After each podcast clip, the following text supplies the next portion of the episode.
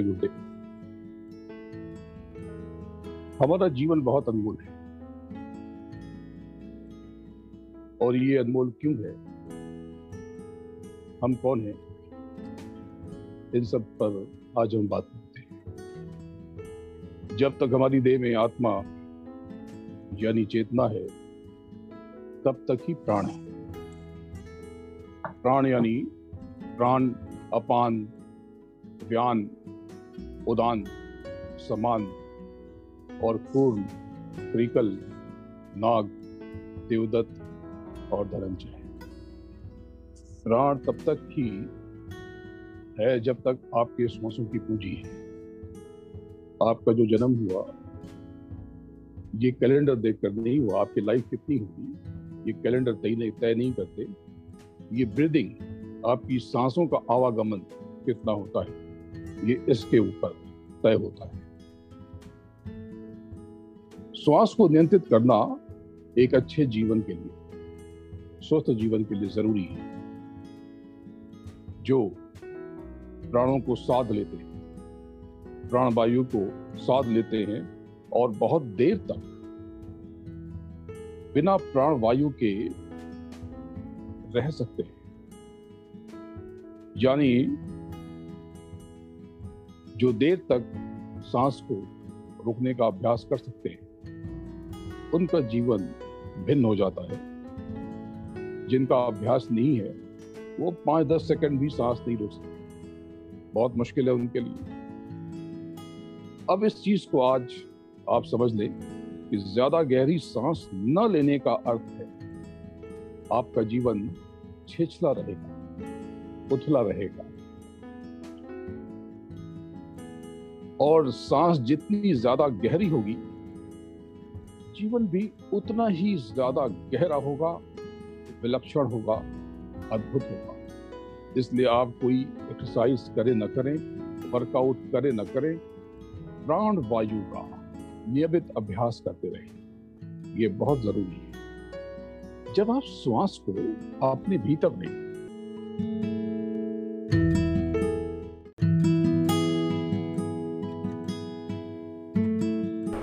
उस समय यह भाव करें कि आपके भीतर श्रेष्ठ श्वास के द्वारा उस सदगुरु की महा ऊर्जा आपके भीतर प्रविष्ट हो रही है। और श्वास सांस को त्यागते समय, बाहर छोड़ते समय ये भाव रखें कि हमारे दुर्गुण, दुष्प्रवृत्तियाँ, भय, बेचैनी, घबराहट, बुरे विचार ये सब प्रश्वास के द्वारा बहिर्गमन कर रहे हैं, यानी बाहर जा रहे हैं। ये सब हमसे छूट रहे हैं।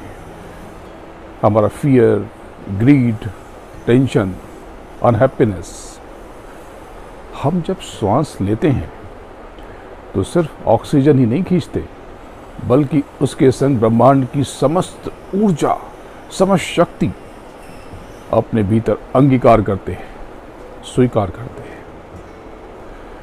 गहरी सांस के द्वारा आपके भीतर स्थिरता आती है। और फिर ध्यान भजन से आपके लिए अनंत शक्ति का द्वार खुल जाता है। आप विलक्षण हो जाते हैं। आप अप्रतिम हो जाते हैं क्योंकि आपको अपना वास्तविक असली परिचय हो जाता है। आपके आदेश से चंद्र और सूर्य अपनी जगह से हिल सकते हैं। शुद्धतम परमाणु से बृहत्तम, सूर्य, सितारे, त्रिभुवन तिलोकी आकाश, गंगा, सब कुछ आपके इशारे पर चलने लगता है। सब कुछ। क्यों? क्योंकि आपने प्राणों पर नियंत्रण करके ध्यान और भजन के द्वारा अपने अंतकरण अर्थात मन, बुद्धि, चित्त और अहंकार को स्थिर करके उन पर काबू पाकर स्वयं को जीत लिया। और जितेंद्रीय होकर प्रकृति को वशीभूत करने की शक्ति प्राप्त कर ली। हमारे हर संकल्प से सकारात्मक एवं नकारात्मक ऊर्जा उत्पन्न होती है। अब इस चीज़ को आज आप थोड़ा और समझने की कोशिश करें। इसके द्वारा हमारी देह से अलग अलग तरह के हार्मोन्स उत्पन्न होते हैं। 75 परसेंट बीमारियों का मूल कारण उल्टी सोच से उत्पन्न ऊर्जा है। आपकी नकारात्मक सोच है। आज इंसान अपनी गलत सोच से भस्मासुर बनकर अपना सत्यानाश कर रहा है। विनाश कर रहा है। इसलिए आज एक महासूत्र आप ले लें कि अपनी सोच, अपने विचार हमेशा सकारात्मक रखें और यथासंभव खुश रहें या ऐसे लोगों के साथ रहें, ऐसे लोगों की संगति करें जो प्रसन्न रहते हैं, जो खुश रहते हैं। जो मस्त रहते हैं। क्योंकि उल्टी सोच नेगेटिव डायरेक्शन में किया गया विचार, यही आपका असली शत्रु है, आपका दुश्मन है। 25 साल तक इंसान परवाह नहीं करता कि लोग क्या कहेंगे, उसे इसकी चिंता ही नहीं है। लेकिन 50 सालों तक मनुष्य यही सोचता रहता है कि लोग क्या कहेंगे? लोग क्या सोचेंगे? लेकिन साठ पैंसठ साल के बाद उसे पता चलता है कि हमारे बारे में कोई सोच नहीं रहा। हम ही खुद को फंसाए पड़े थे। इसका मतलब क्या है? इसका मतलब यह है कि उल्टी परिस्थितियों में नेगेटिव सिचुएशंस में, विपरीत हालात में भी अपने विचारों की दिशा सकारात्मक रखनी चाहिए। अपने विचारों को पॉजिटिव रखना चाहिए। उल्टी सोच आपका विनाश कर देगी, सत्यानाश कर देगी। वो जो भस्मासुर की कहानी है, दरअसल उसके भस्म करने से, उसके छूने से कोई भस्म नहीं होता। ज़रूर उसके विचारों की बात रही होगी। अगर हमारी आंतरिक शक्ति मज़बूत होगी तो हम हम तमाम तरह की कठिनाइयों का सामना अच्छी तरह से कर लेंगे। एक बहुत ज़रूरी बात आज आपको बताता हूँ कि जीवन हमेशा आज में, अभी में, अर्थात वर्तमान लम्हों में सबसे खूबसूरत होता है, हसीन होता है, दिलकश होता है। जो आज है, वो अति सुंदर है। बहुत खूबसूरत है। बहुत बढ़िया है। सबसे अच्छा है। हमारा आज और अभी ब्रह्मांड की सबसे बेहतर और अनोखी अभिव्यक्ति है। हमें सिर्फ़ अपने वर्तमान पल को ठीक ठाक रखना है। जो हमारा अभी है, हमें हमेशा उसको ठीक रखना है। डर से, पृथक, घृणा से इतर, संदेह से परे, राग द्वेष से जुदा, अहम से मुक्त, प्रेम से युक्त, करुणा से सराबोर, दया से ओतप्रोत। प्रकृति, प्रभु और गुरु के समक्ष समर्पित, सहज, सरल, निर्बल। बस आपको यही करना है और आप पाएँगे कि आपका यह लम्हा यह क्षण, यह पल दुरुस्त होते ही, ठीक होते ही आपका समूचा जीवन स्वमेव सुधर जाएगा, निखर जाएगा। सावधान रहें। कि हमारा आज और अभी विनाशक न हो, विधेयक हो। और आज की गीली मिट्टी में शत्रुता नहीं, मित्रता बोएँ, नफरत नहीं, प्रेम उगाएँ। वक्त की शाख से मृत्यु नहीं, जीवन चुने। उल्टा नहीं, सीधा सोचें। बीते कल में क्या हुआ? क्या क्या हुआ? क्यों हुआ? कैसे हुआ? इस झवेले में न पड़ें। इसे तो सोचें। इसे तो दफन कर दें और भूल जाएँ। क्यों हुआ था? कैसे हुआ था? इन झवेलों में पढ़ने की ज़रूरत नहीं। जो पल आपके हाथ में है, जो लम्हा आपके पास है, बस उसे ही खूबसूरत बनाएँ। उसे ही चमकाएँ, निखारें, सवारें और खूबसूरत बनाएँ। ध्यान भजन के द्वारा स्वयं में उतरें और अपनी आंतरिक शक्ति को जगाएँ।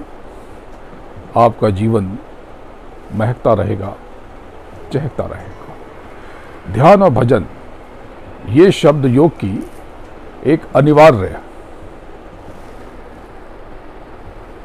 विधा है, पहलू है, क्रिया है। अगर आप स्वयं को जानना चाहते हैं तो केवल ध्यान और भजन के द्वारा ही ये मुमकिन है। आज इसका हम अभ्यास करेंगे, लेकिन थोड़ी सी एक मैं आपको सूचना दे दूँ इन्फॉर्म कर दूँ। आज हम कुछ इंटरेस्टिंग बात भी करेंगे। मुझे पता है कि हम और आप बहुत दूर बैठे हैं। तकरीबन अधिकतर लोग जो अमेरिका में हैं, वो बारह हज़ार किलोमीटर दूर हैं। लेकिन आज हम कुछ अलग बात भी करेंगे। आज मैं आपको एक अलग सी इंफॉर्मेशन दूँगा, कुछ नई सूचना दूँगा,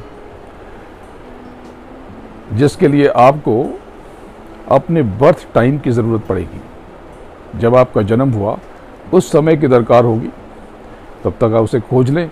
और दूसरी ज़रूरत है, आपके शहर में सनराइज का टाइम यानी सूर्योदय उस दिन जब आप पैदा हुए, तब कब हुआ?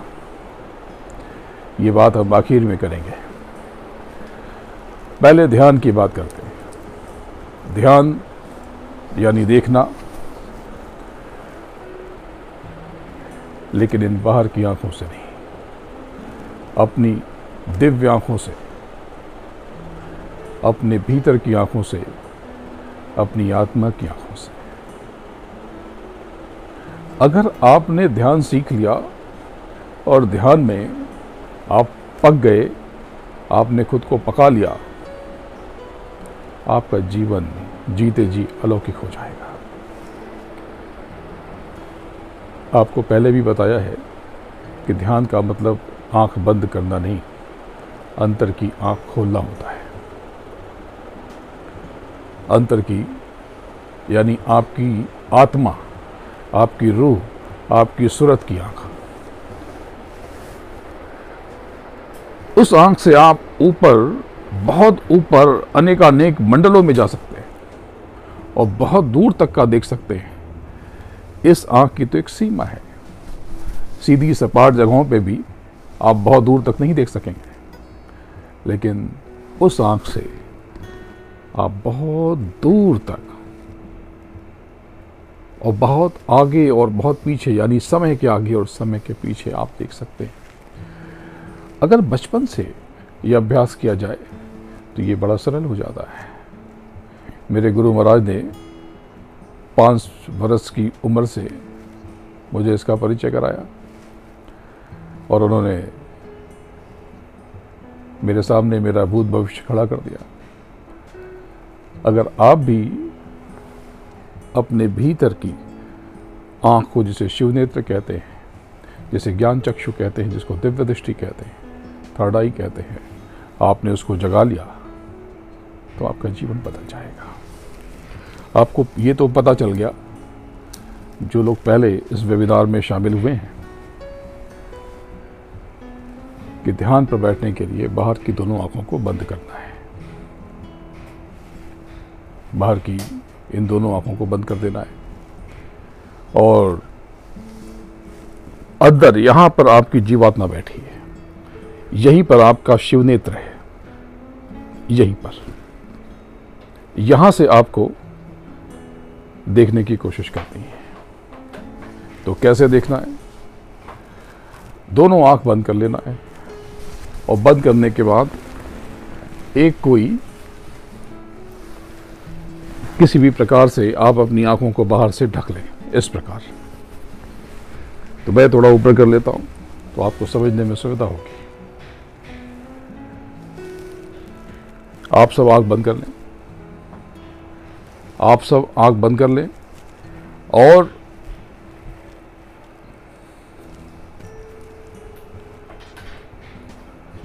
सीधा देखें। अपने विचारों को रोकें। ये सब तो आपको पता है। लेकिन इसकी प्रैक्टिस बहुत ज़रूरी है। आज इसके एक लेवल हम आगे चलेंगे। आप सब आग बंद कर लें।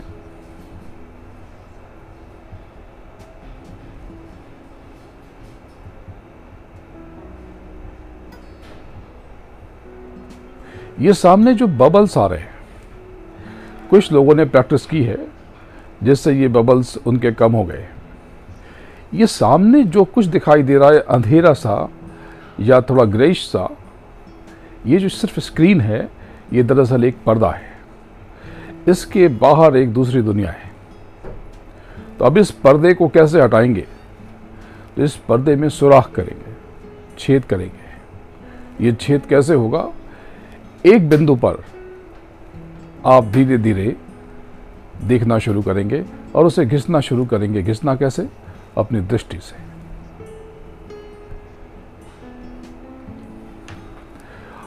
अपने ठीक सामने एक बिंदु पर आप केंद्रित कर लें।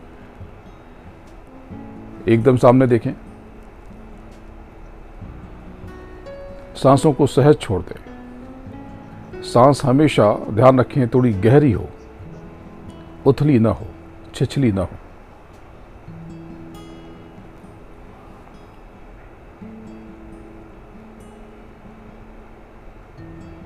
आप में से अधिकतर लोगों का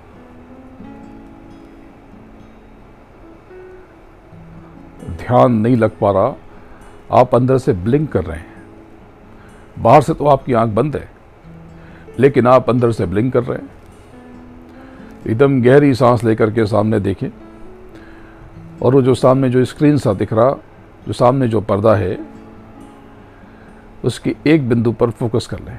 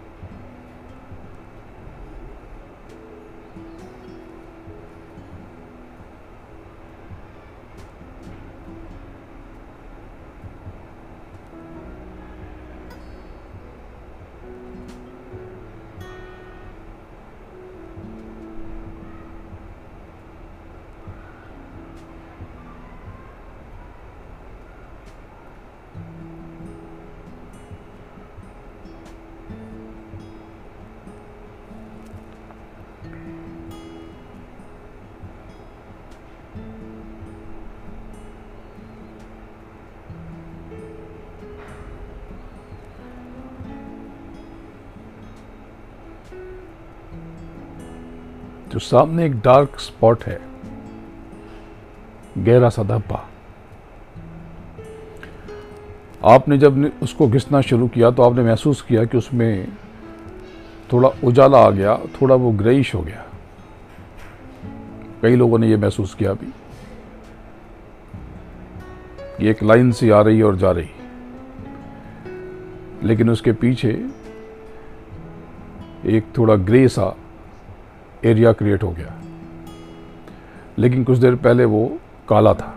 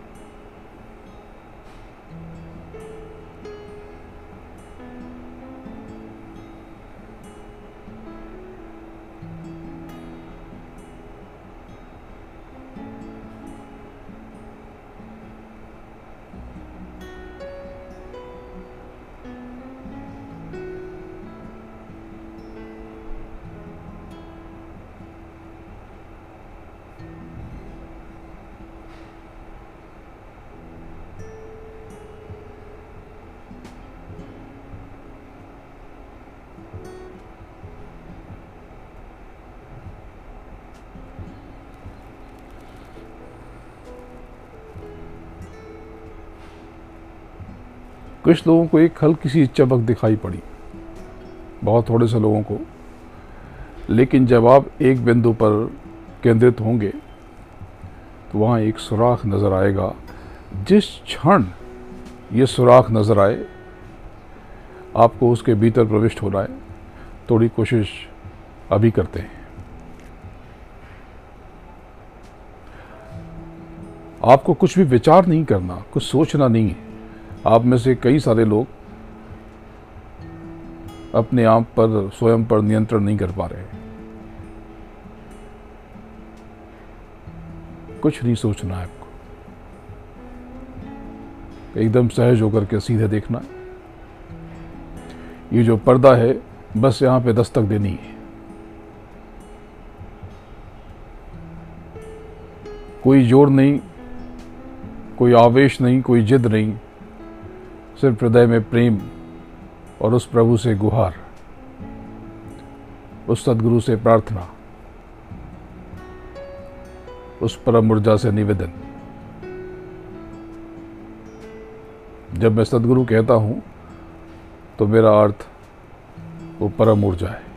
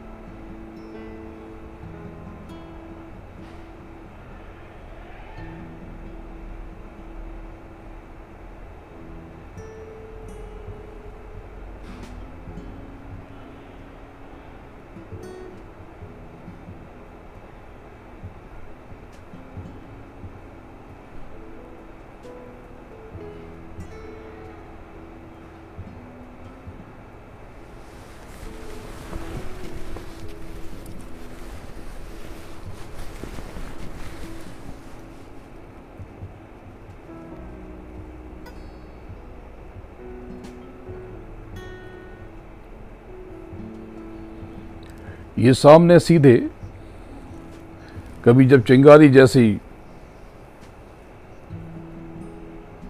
जैसा कुछ प्रस्फुटित हो, प्रकट हो, बस आपको उस महान अवसर का लाभ लेना है। आपको मौका चूकना नहीं है। जैसे वो चिंगारी या हीरे की चमक या सितारे जैसी कोई चीज़ आपको दिख जाए, आपको इसके भीतर जाना है। ये ध्यान की ये विधि अनेकानेक चक्रों से ऊपर आने की विधि से इतर है। इसमें सिर्फ़ हम आज्ञा चक्र से शुरुआत करते हैं और आज्ञा चक्र से ऊँचा ध्यान देकर के शब्दों को पकड़ के सहस्रार से होते हुए ऊपर जाकर शब्दों की धार को पकड़ते हैं। ये विधि ध्यान की अन्य विधियों से अलग है। इस पर हम सांसों पर नियंत्रण या ध्यान नहीं करते। अपनी देह को हम यहीं छोड़ देते हैं। यहीं पर। और हम यहीं पर रहते हुए यहाँ से परे जाने की कोशिश करते हैं। इसमें कुछ चीज़ों का ध्यान रखना है। अगर समय कौन सा है? समय अगर सुबह का है तो ये सबसे उत्तम है। अभी इसकी बात मैं करूँगा। एक बात और ध्यान रखना है कि जब भी आप ध्यान पे बैठे, आपकी नींद पूरी हो चुकी हो। नहीं तो अगर आपने अलार्म लगा करके किसी भी प्रकार से सुबह जल्दी उठने की कोशिश की और आपकी नींद पूरी नहीं हुई तो हो सकता है कि उस अनमोल क्षण में आपकी चेतना क्षण भर के लिए मूर्छित हो जाए। और आप उस परम अनुभव से वंचित हो जाएँ। जब इस छिद्र में से वो चिंगारी जब प्रस्फुटित होगी, जब वो चमक दिखाई पड़ेगी, आपको उस छिद्र के भीतर प्रविष्ट हो जाना है अंदर की दुनिया, इस दुनिया से ज़रा अलहदा है, भिन्न है, अलग है ये ध्यान इस पर हम थोड़ा और आगे चलेंगे। ध्यान बिना भजन के पूर्ण नहीं होता। भजन यानी भज और श्रवण, चुन चुन कर सुनना। इसके लिए आपको इन बारी कानों को रोकना है। आज थोड़ा सा और बताऊँगा। जब आप इन कानों को बंद करते तो बंद करते ही आपको यहाँ पर एक झंझनाहट सी आवाज़ प्रकट होती है, इस जगह पे। बहुत से लोग यहीं पर आवाज़ सुनने की कोशिश करते हैं जो कि सही नहीं है। पूरी सृष्टि शब्द से बनी है। आपकी जो आत्मा है, वो भी शब्द स्वरूप है। वो जो प्रभु है, वो भी शब्द स्वरूप है। उस शब्द को, उस शब्द की डोर को थाम लेना है और पकड़ लेना है, पर ध्यान रखिएगा कि वो शब्द, वो नाम, इस ध्वनि से, इस आवाज़ से ज़रा इतर हैं। अलग हैं। उनमें अपार शीतलता है और बहुत शक्ति है। जब आप ऊपर से नीचे उतारे गए थे तो शब्दों की डोर आपके साथ थी, इसलिए आप बहुत शक्तिशाली थे, बहुत ताकतवर थे। लेकिन शब्दों की डोर छूटते ही, उस नाम की डोर छूटते ही आप स्वयं को बहुत कमज़ोर मानने लगे। पर आप कमज़ोर नहीं हैं। आप तो बहुत शक्तिशाली हैं। बहुत शक्तिशाली है। लेकिन आपने खुद को बिखेर दिया। आप खुद को जान ही ना पाए। किसी को एक लोटे में पानी भरना था। तो उसने बोला कि कुछ अलग करूँगा। उसने विचार किया कि इस छोटे से कुएँ से नहीं, बड़े तालाब से जल भरूँगा। तालाब के पास वो पहुँचा और फिर उसने कहा कि तालाब से नहीं, मैं नदी से पानी भरूँगा। नदी के पास पहुँचा, बोले, ये नदी तो बहुत छोटी है, ज़रा बड़ी नदी से पानी लूँगा। बड़ी नदी पर पहुँचा, श्रम करके, मेहनत करके। लेकिन उसने विचार किया, नहीं, कुछ विलक्षण करना है, कुछ अलग करना है। तो नदी से नहीं, मैं समंदर से पानी भरूँगा। समंदर के पास आप पहुँच भी जाओगे या वो पहुँच भी जाएगा तो भरेगा क्या? वो जितना बड़ा पात्र था उतना ही ना? भरेगा तो वो लोटा ही ना? और लोटे की पात्रता जितनी थी कुएँ पर, वही समंदर पर। जीवन भर आपने दौड़ लगाई, लेकिन पात्रता हासिल न की तो क्या फ़ायदा? अगर बड़ा भरना है तो पात्र बड़ा करो। अपनी हैसियत बड़ी करो। यदि बड़ा करना है, बड़ा कुछ भी करना है तो अपनी पात्रता में विस्तार करो। पात्रता हासिल करने के लिए पहले दीवार को आगे बढ़ाने से, दीवार को आगे बढ़ाने से पहले जो आपके भीतर का कचरा है, बिना मतलब के विचार हैं, संदेह है, उल्टी सोच है, उसको हटाओ। पात्रता क्या है? पात्रता का अर्थ है खालीपन। अब मान लेते हैं ये पात्र है। हमने इसको इसमें डाल दिया और फिर इसको इसमें डाल दिया और फिर इसको इसमें डाल दिया और फिर इसको इसमें डाल दिया। दो चार और चीज़ें डाल दी। तो अगर इसकी पात्रता हाफ़ लीटर की है तो क्या अब वो उसमें हाफ़ लीटर हम भर सकते हैं? नहीं। 400 मिलीलीटर तो हमने इन सामानों से भर दिया। अब या तो इसमें मुश्किल से 100 मिलीलीटर आएगा, या वो भी नहीं आएगा। तो पात्रता का अर्थ है खालीपन। हमेशा आप कुछ सीखने की कोशिश करो, ये कभी मत ज़ाहिर करो कि आपको सब पता है। कोई अगर आपको बता रहा है तो बिल्कुल ये मत बताओ उसे कि मैं सब जानता हूँ, छोड़ो कुछ और बताओ। उसकी बात गौर से सुनो। अगर बात आपके काम की है उसको नमस्कार करो, प्रणाम करो, धन्यवाद दो। और उस सूत्र को गांठ मान दो और काम की नहीं है तो मुस्कुराओ, आदर दो और आगे बढ़ो। तो पात्रता तब बढ़ेगी जब आपके भीतर से आप अपना अधकचरा ज्ञान, आदि अधूरी जानकारियाँ जब तक आप उसे नहीं हटाएँगे नए विचार अंदर समाहित होने से रह जाएँगे। पात्रता का अर्थ सिर्फ़ खालीपन है। इसके पश्चात आप इसकी दीवार बड़ा करेंगे। यानी ये ये जो वॉल है इसकी बाहर की, इसको बड़ा करेंगे। ये कैसे बड़ी होगी? ये विनम्रता से और प्रार्थना से बड़ी होगी। विद्या ददाते विनयम विनयाद आदि पात्रता जब आप कुछ सीखते हैं नॉलेज गेन करते हैं तो आप विनय, विनम्र हो जाते हैं। और जैसे ही आप विनम्र हो जाते हैं, आपकी पात्रता बढ़ती जाती है। हमेशा हम्बल रहें। आंकड़े नहीं। ऊँची आवाज़ में बात ना करें। ऊँची आवाज़ में समझदार लोग बात नहीं करते। कभी ये बताने की कोशिश ना करें, मैं सब जानता हूँ। पात्रता बहुत ज़रूरी है। भजन करते हैं।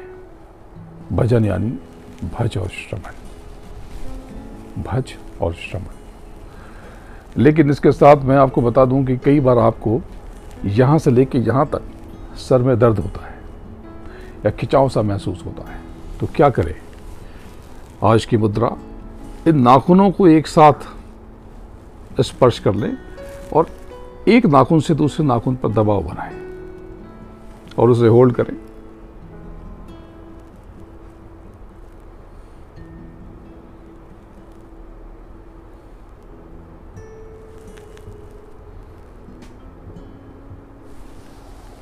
और दूसरी मुद्रा, बहुत से लोगों की मसल्स इम्प्रूव नहीं होती बोन कमज़ोर होती है। विटामिन्स की डिफिशेंसी होती है, उनकी कमी होती है। तो इस कनिष्ठा उंगली को अंदर कर ले और इसको मुट्ठी बंद कर ले। इसको दबाव दे करके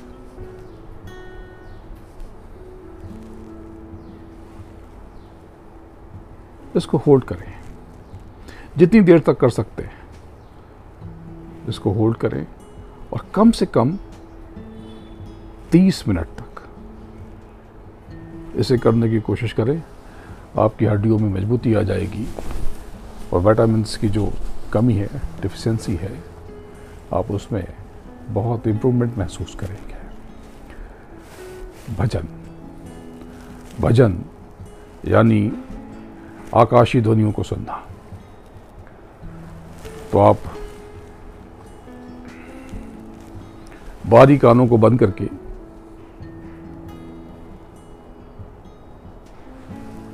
यहाँ से। और ये सहस्रार चक्र, ये आज्ञा चक्र, ये सहस्रार चक्र। ऊपर सुनने की कोशिश करें तो आज इसके एक स्तर आगे जाकर के बात करेंगे।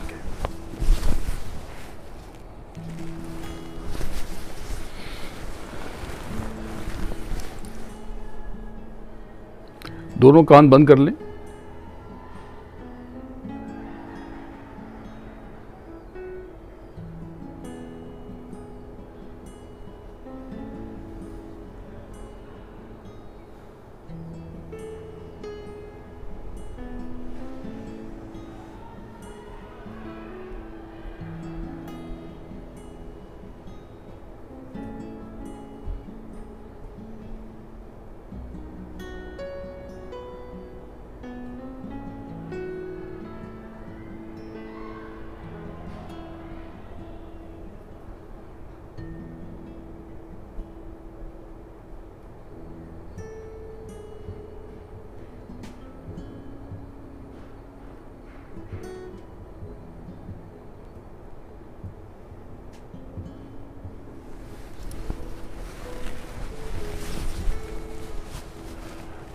आपने एक झंझराहट से सुनी। कुछ लोग तो इसमें, इसके ऊपर तक जाते हैं, लेकिन आज एक लेवल और आगे जाके बात करूँगा। ये झंझराहट सी क्या थी? मैंने पहले आपको बताया है कि जो घरों में मंदिर की घंटियाँ होती हैं छोटी छोटी जल्दी जल्दी बजाते हैं, ऐसी वो आवाज़ है। अब जब आपने ये झंझनाहट सुनी तो आप एक किसी बिंदु को पकड़ लें। ये जो टन, एक कहीं पकड़ लें, अब उसके साथ आप ट्रैवल करें। और ट्रैवल करते करते आप अपना दायरा बढ़ाते रहें इसमें बहुत अभ्यास की ज़रूरत है। वो दायरा कभी ऐसे बढ़ेगा, कभी ऐसे बढ़ेगा। और उसमें ऊपर, धीरे धीरे धीरे धीरे आप दायरा कभी ऊपर की तरफ़ बढ़ाएँ, कभी पेंडुलम की तरफ़ बढ़ाएँ। धीरे धीरे आपको जो एक आवाज़ मिलेगी, गूंजती हुई, फैलती हुई, घंटे जैसी आवाज़। वही जो हमारे मंदिरों के घंटों में लगी है और वही जो चर्च के ऊपर लगी हुई, बहुत लंबी लंबी आवृत्ति फ्रिक्वेंसी उसकी उस पर दृष्टि केंद्रित करें। जब आप उस पर रुकेंगे, वो आपका अनुभव तत्ण चुपके से बदल जाएगा और उसमें आप एक उछाल महसूस करेंगे, जैसे कोई गुंजन हवा की तरह से गूंजता हुआ, जैसे कोई ट्रेन की, ट्रेन सीटी देती हुई आगे चली जा रही है, ऐसे कोई शंख जैसी आवाज़ ऊपर की तरफ़ चढ़ेगी। और ये कई तरह, कई चरण में चढ़ेगी और ये कई प्रकार से चढ़ेगी। धीरे धीरे ये स्वर ऊपर जाके फैल जाता है। ये जो ध्वनि है, जो ऊपर जाकर के फैल जाती है, ये जैसे पानी नीचे गिरता है, ये आवाज़ ऊपर की तरह गिरती है। ये फैलती हुई ध्वनि ही शेषनाग है, जिस पर पूरी सृष्टि टिकी हुई है। ये बहुत टेक्निकल बात है। लेकिन आप ये अभ्यास करेंगे तो फिर आपको समझ में आएगा। अगर आप अपने हर कार्य में सफल होना चाहते हैं, हर काम को आप अच्छे से करना चाहते हैं, उसमें सक्सेस चाहते हैं तो शुरू करने से पहले कोई भी काम, चाहे स्टडी हो, चाहे परीक्षा हो, चाहे इंटरव्यू हो या व्यापार हो, या कोई प्रोसीजर हो, किसी भी प्रकार का, आप तुरंत एक मोमेंट के लिए, एक पल के लिए अपनी आँख बंद कर लें। अपनी आँखों को बंद कर लें और अपने भीतर बैठे हुए उस प्रभु का स्मरण करें। कैसा है स्वरूप? बहुत प्रकाश, कोटिन सूरज, चाँद सितारे। रोम रोम में करे उचारे एक क्षण के लिए उस महाप्रकाशवान, बहुत चमकदार प्रभु का स्मरण करें और उनको प्रणाम करें। प्रभु की उस महाचेतना को अपने भीतर महसूस करें। वो प्रभु जो समूची सृष्टि को गतिशील रखे हुए है, जो हर चर अचार, चर अचर में व्याप्त है, जो आपका मूल है। यानी आप अपना हर काम करते हुए उस परम शक्ति से सरोकार बनाए रखें, रिश्ता बनाए रखें, उसकी याद बनाए रखें।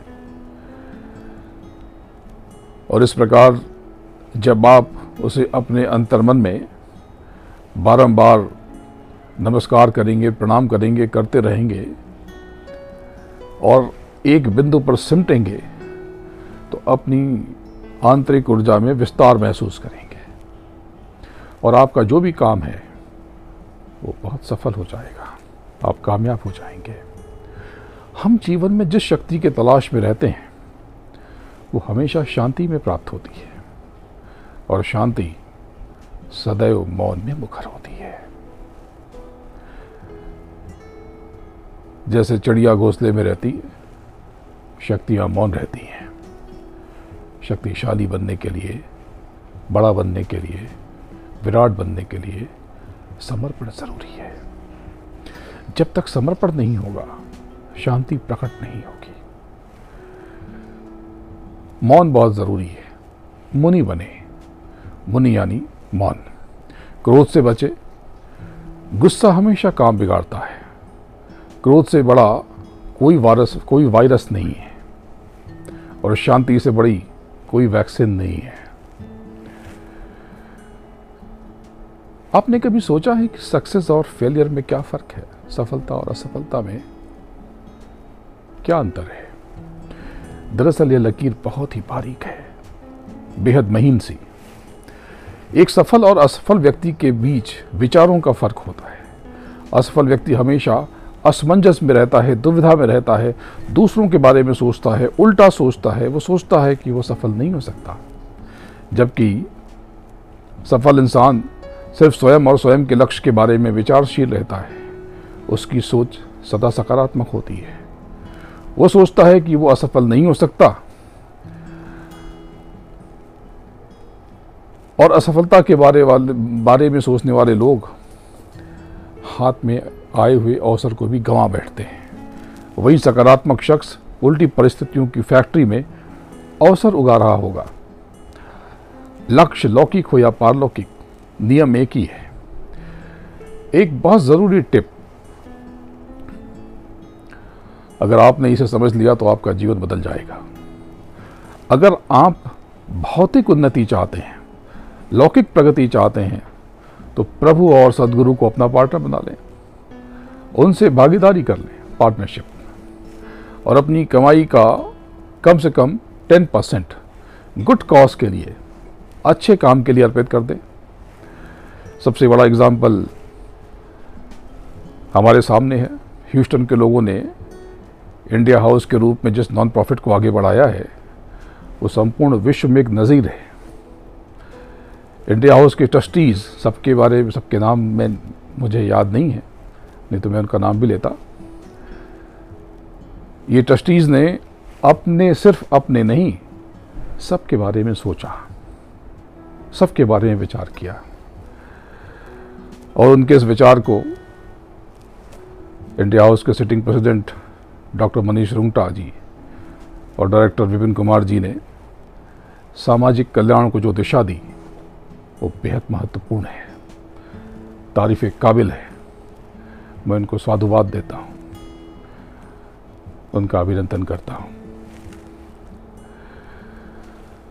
चंद्रमा पृथ्वी की परिक्रमा कर रहा है। पृथ्वी और अनेक ग्रह सूरज की सूरज भी ज़रूर किसी की परिक्रमा कर रहा होगा। अन्यथा उससे टूटकर निकले हुए टुकड़ों में, जिसे हम ग्रह कहते हैं प्लैनेट्स कहते हैं, उनमें इतनी गति नहीं आती। और सूरज जिसकी परिक्रमा कर रहा है, वह भी किसी ऊर्जा या केंद्र की प्रदक्षिणा कर रहा है। ज़रूर कर रहा होगा। और वो ऊर्जा भी किसी अन्य केंद्र की, और वो ऊर्जा किसी और महाशक्ति की। गतिशील धरती सूरज के चारों ओर नहीं घूमती, बल्कि अपने केंद्र पर भी घूमती रहती है। अपनी धूरी पर भी घूमती रहती है, जिससे दिन और रात बनते हैं। रात और दिन में 24 घंटे होते हैं। 24 घंटों में 30 मुहूर्त होते हैं। ग्रह नक्षत्रों की चाल पड़ने वालों के अनुसार दिन रात का तीसवा भाग, यानी हर 48 मिनट, एक मुहूर्त कहलाता है। पंद्रह मुहूर्त दिन के होते हैं और पंद्रह रात के। ब्रह्म मुहूर्त रात्रि का चतुर्थ पहर है। चौथा पहर। यानी सूर्योदय के पूर्व के प्रहर में दो मुहूर्त होते हैं। दो मुहूर्त। सूर्योदय के 48 मिनट के पहले 48 मिनट को ब्रह्म मुहूर्त कहते हैं। जो सूर्य सनराइज के ठीक पहले का जो 48 मिनट है, उसके ठीक पहले का जो 48 मिनट है, वो ब्रह्म मुहूर्त है। ये ब्रह्म मुहूर्त आत्मिक उत्कर्ष के लिए विलक्षण है, अद्वितीय है, अनोखा है। ब्रह्म मुहूर्त में नियमित ध्यान और भजन से आपको अद्भुत परिणाम मिलेंगे। ब्रह्म मुहूर्त में कम नरम, थोड़ा हार्ड, कम नरम जगह पर बैठकर बैकबोन यानी मेरुदंड रीढ़ की हड्डी को सीधी रखने। इसका अभ्यास करें। इससे आपकी योग्यता में वृद्धि होती है। और मानसिक व शारीरिक कष्टों में भी कमी होती है। ये बड़ा अनोखा प्रयोग है, आप करके देखें। आज मैं आपको बहुत इंटरेस्टिंग बात बताने वाला हूँ कि ये जो 24 घंटे हैं, इनमें अलग अलग समय पे किसी का जन्म होता है। कोई घड़ी देख के तो जन्म होता नहीं है। जब जन्म होता है, तब समय देखा जाता है। तो अलग अलग समय में जन्मे लोग कैसे होते हैं? किसी ने पूछा, किसी ने कहा कि आप इस पर भी थोड़ी बात करें तो हमें इंटरेस्ट आएगा और ध्यान भजन में हमारी रुचि बनेगी। तो मैंने कहा, आज आपको बता देते हैं। जो लोग सुबह सूर्योदय के एक घंटे पहले से एक घंटे बाद तक जन्म लेते हैं, उनका व्यक्तित्व राजसी होता है। यानी इनमें रजस तत्व ज़्यादा होता है। पहले इस समय को समझ ले। मान लीजिए आपके शहर में सूर्योदय छः बजे होता है तो यह समय हुआ सुबह पाँच से सात। अगर पाँच बजे होता है तो ये होगा चार से छः अगर साढ़े चार पे सनराइज होता है तो ये होगा साढ़े तीन से साढ़े पाँच। अगर साढ़े पाँच पे सनराइज होता है तो ये समय होगा साढ़े चार से साढ़े छः तो ये समय अब एक समझने के लिए समझ लेते हैं, मान लेते हैं कि आपका जब जन्म हुआ तो उस समय सनराइज छः बजे का है। मान लेते हैं। मैंने पहले ही कहा था कि आप अपना अपने शहर का सनराइज जब आपका जन्म हुआ था, वो लेके बैठिएगा। लेकिन अगर आप, कोई पास अभी भी नहीं है तो बाद में कभी इसे देख लें। क्योंकि ये अलग अलग मौसम में अलग अलग स्थान पर ये बदल जाता है। तो अभी समझने के लिए सनराइज़ को सुबह छः बजे मान लेते हैं। तो सुबह पाँच से सात में जन्म लेने वाले लोग, ये शारीरिक श्रम की अपेक्षा बौद्धिक श्रम में कुशल होते हैं। ये अपने दम पर जीवन में तरक्की करते हैं। इनकी खोपड़ी यानी सर पे बाल कम हो जाते हैं। ये लोग बहुत साहसी होते हैं, आकर्षक व्यक्तित्व के स्वामी होते हैं। इनकी आँखें बाद में कमज़ोर हो जाती हैं। इन्हें राजनीति की बहुत गहरी समझ होती है। ये बहुत जल्दी भड़क जाते हैं, बहुत जल्दी ठंडे हो जाते हैं। ससुराल पक्ष से इन्हें मानसिक कष्ट मिलता है, पर ये भुला देते हैं। और आगे बढ़ते हैं। इनका व्यक्तित्व बड़ा प्रभावशाली होता है। इनकी देह में गर्मी ज़रा ज़्यादा होती है। दैहिक शव में बताया कि ये कमज़ोर होते हैं। इनकी इच्छा शक्ति बहुत दृढ़ होती है। और जब ये क्रोधित होते हैं तो दुर्वासा की तरह फिर ये मान प्रतिष्ठा की परवाह नहीं करते। पर ये लोग सामान्य रूप से लड़ाई झगड़े से बचना चाहते हैं। इनका चित्त चंचल होता है। लेकिन अगर ये अपने भीतर की चंचलता चंचलता पर काबू पा लें तो बहुत बड़े ऋषि मुनि और महात्मा बन सकते हैं। दूसरा हिस्सा, अगर सनराइज का समय सुबह छः बजे मान लिया जाए, सूर्योदय का तो पाँच से सात हमने लिया, अब सात से नौ लेते हैं। सात से नौ के बीच जो लोग पैदा हुए, उन्हें फॉरेन में, यानी विदेश में विशेष सफलता मिलती है। ये विदेश में रहने वाले होते हैं, या विदेश में रहकर ये जीवन जीवन यापन करते हैं, वहीं पर कारोबार करते हैं, व्यापार करते हैं, नौकरी करते हैं। इनके स्वभाव में ज़रा क्रूरता होती है। ये विनम्र नहीं होते, कम होते। इनकी बाई आँख में परेशानी होती है। यानी यूँ समझ लें कि इनकी बाई आँख दाहिनी आँख से कमज़ोर होती है। इनके सर में थोड़ी पीड़ा बनी रहती है। ये लोग खर्च कम करते हैं, पर इनमें धन कमाने की अपार इच्छा होती है। बौद्धिकता की कमी होती है। लेकिन ये लोग दूसरों के विचारों से जल्दी प्रभावित नहीं होते, जल्दी किसी के झांसे में नहीं आते। दोस्तों से रिश्ते इनके बिगड़ जाते हैं। देह में आलस ज़्यादा होता है, उदासीन होते हैं। अब इसके बाद वही सनराइज़ का समय सुबह छः बजे। तो अभी सात से नौ के बीच की बात की। अब नौ से ग्यारह के मध्य जो लोग पैदा होते हैं, वो कैसे होते हैं? बहुत सफल होते हैं। सरकार से गवर्नमेंट से इनका डायरेक्ट या इनडायरेक्ट संबंध हो सकता है। ये किसी बड़ी चेयर पे पहुँचने का दम रखते हैं, ताकत रखते हैं। ये लोग बेहद प्रॉस्परस यानी समृद्ध होते हैं। ये शत्रुओं को धूल में मिलाने की हैसियत रखते हैं। यानी ये उत्तम राजनीतिक प्रभाव रखते हैं।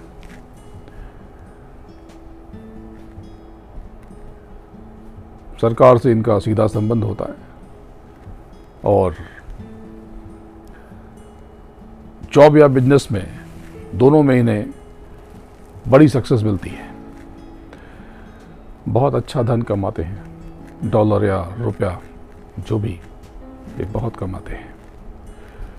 इनका स्पाउस यानी जीवन साथी बहुत अट्रैक्टिव और खूबसूरत होता है। बहुत समर्थन मिलता है।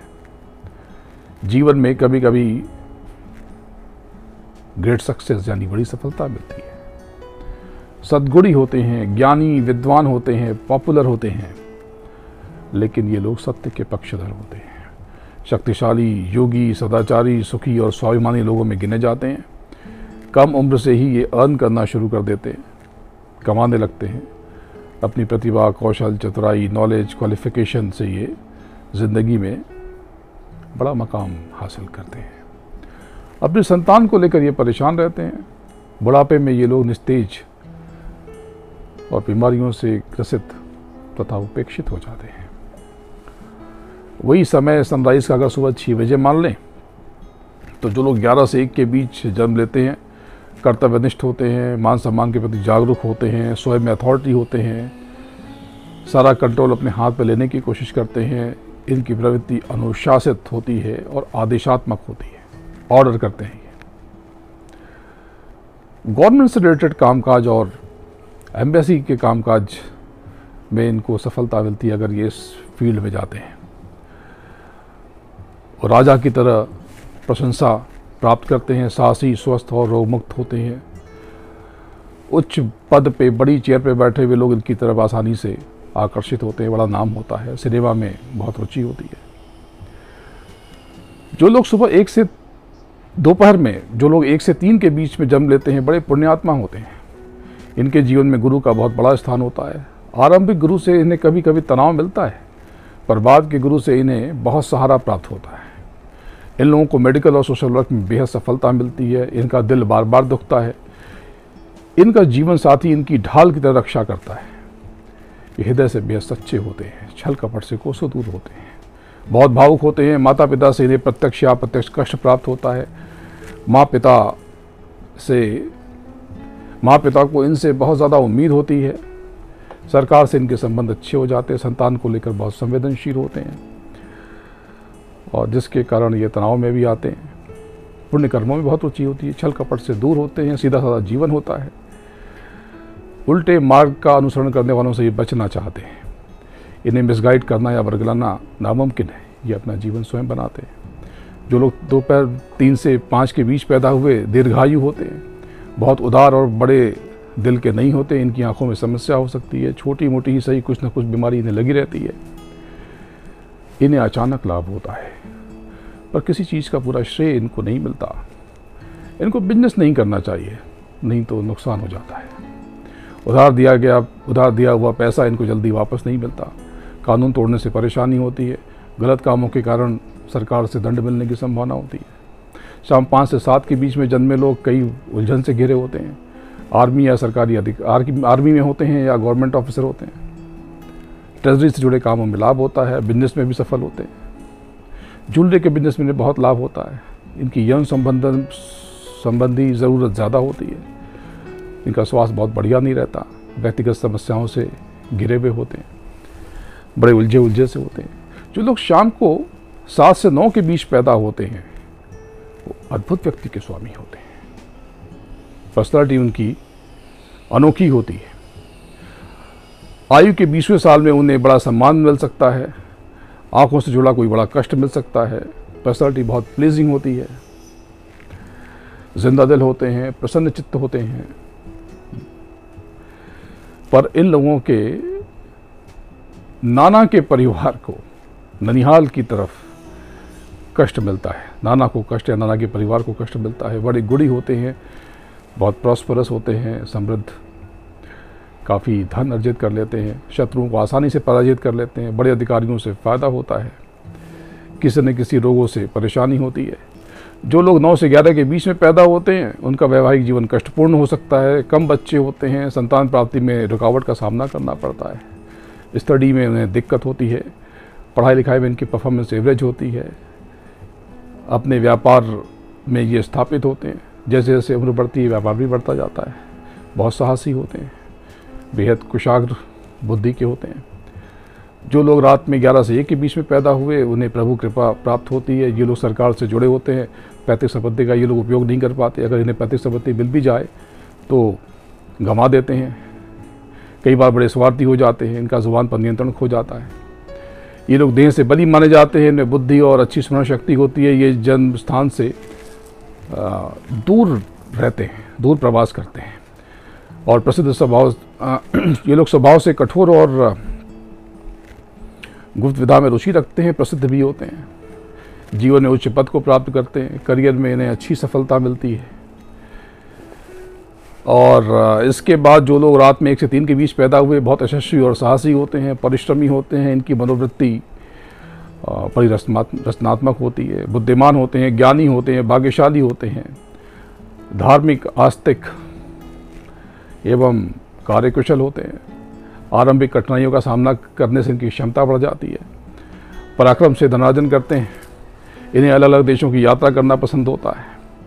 और जो लोग रात को तीन से सुबह पाँच के बीच में जन्म लेते हैं, परिवार या कुटुंब से दूर रहते हैं, इनका परिवार से अलगाव हो जाता है।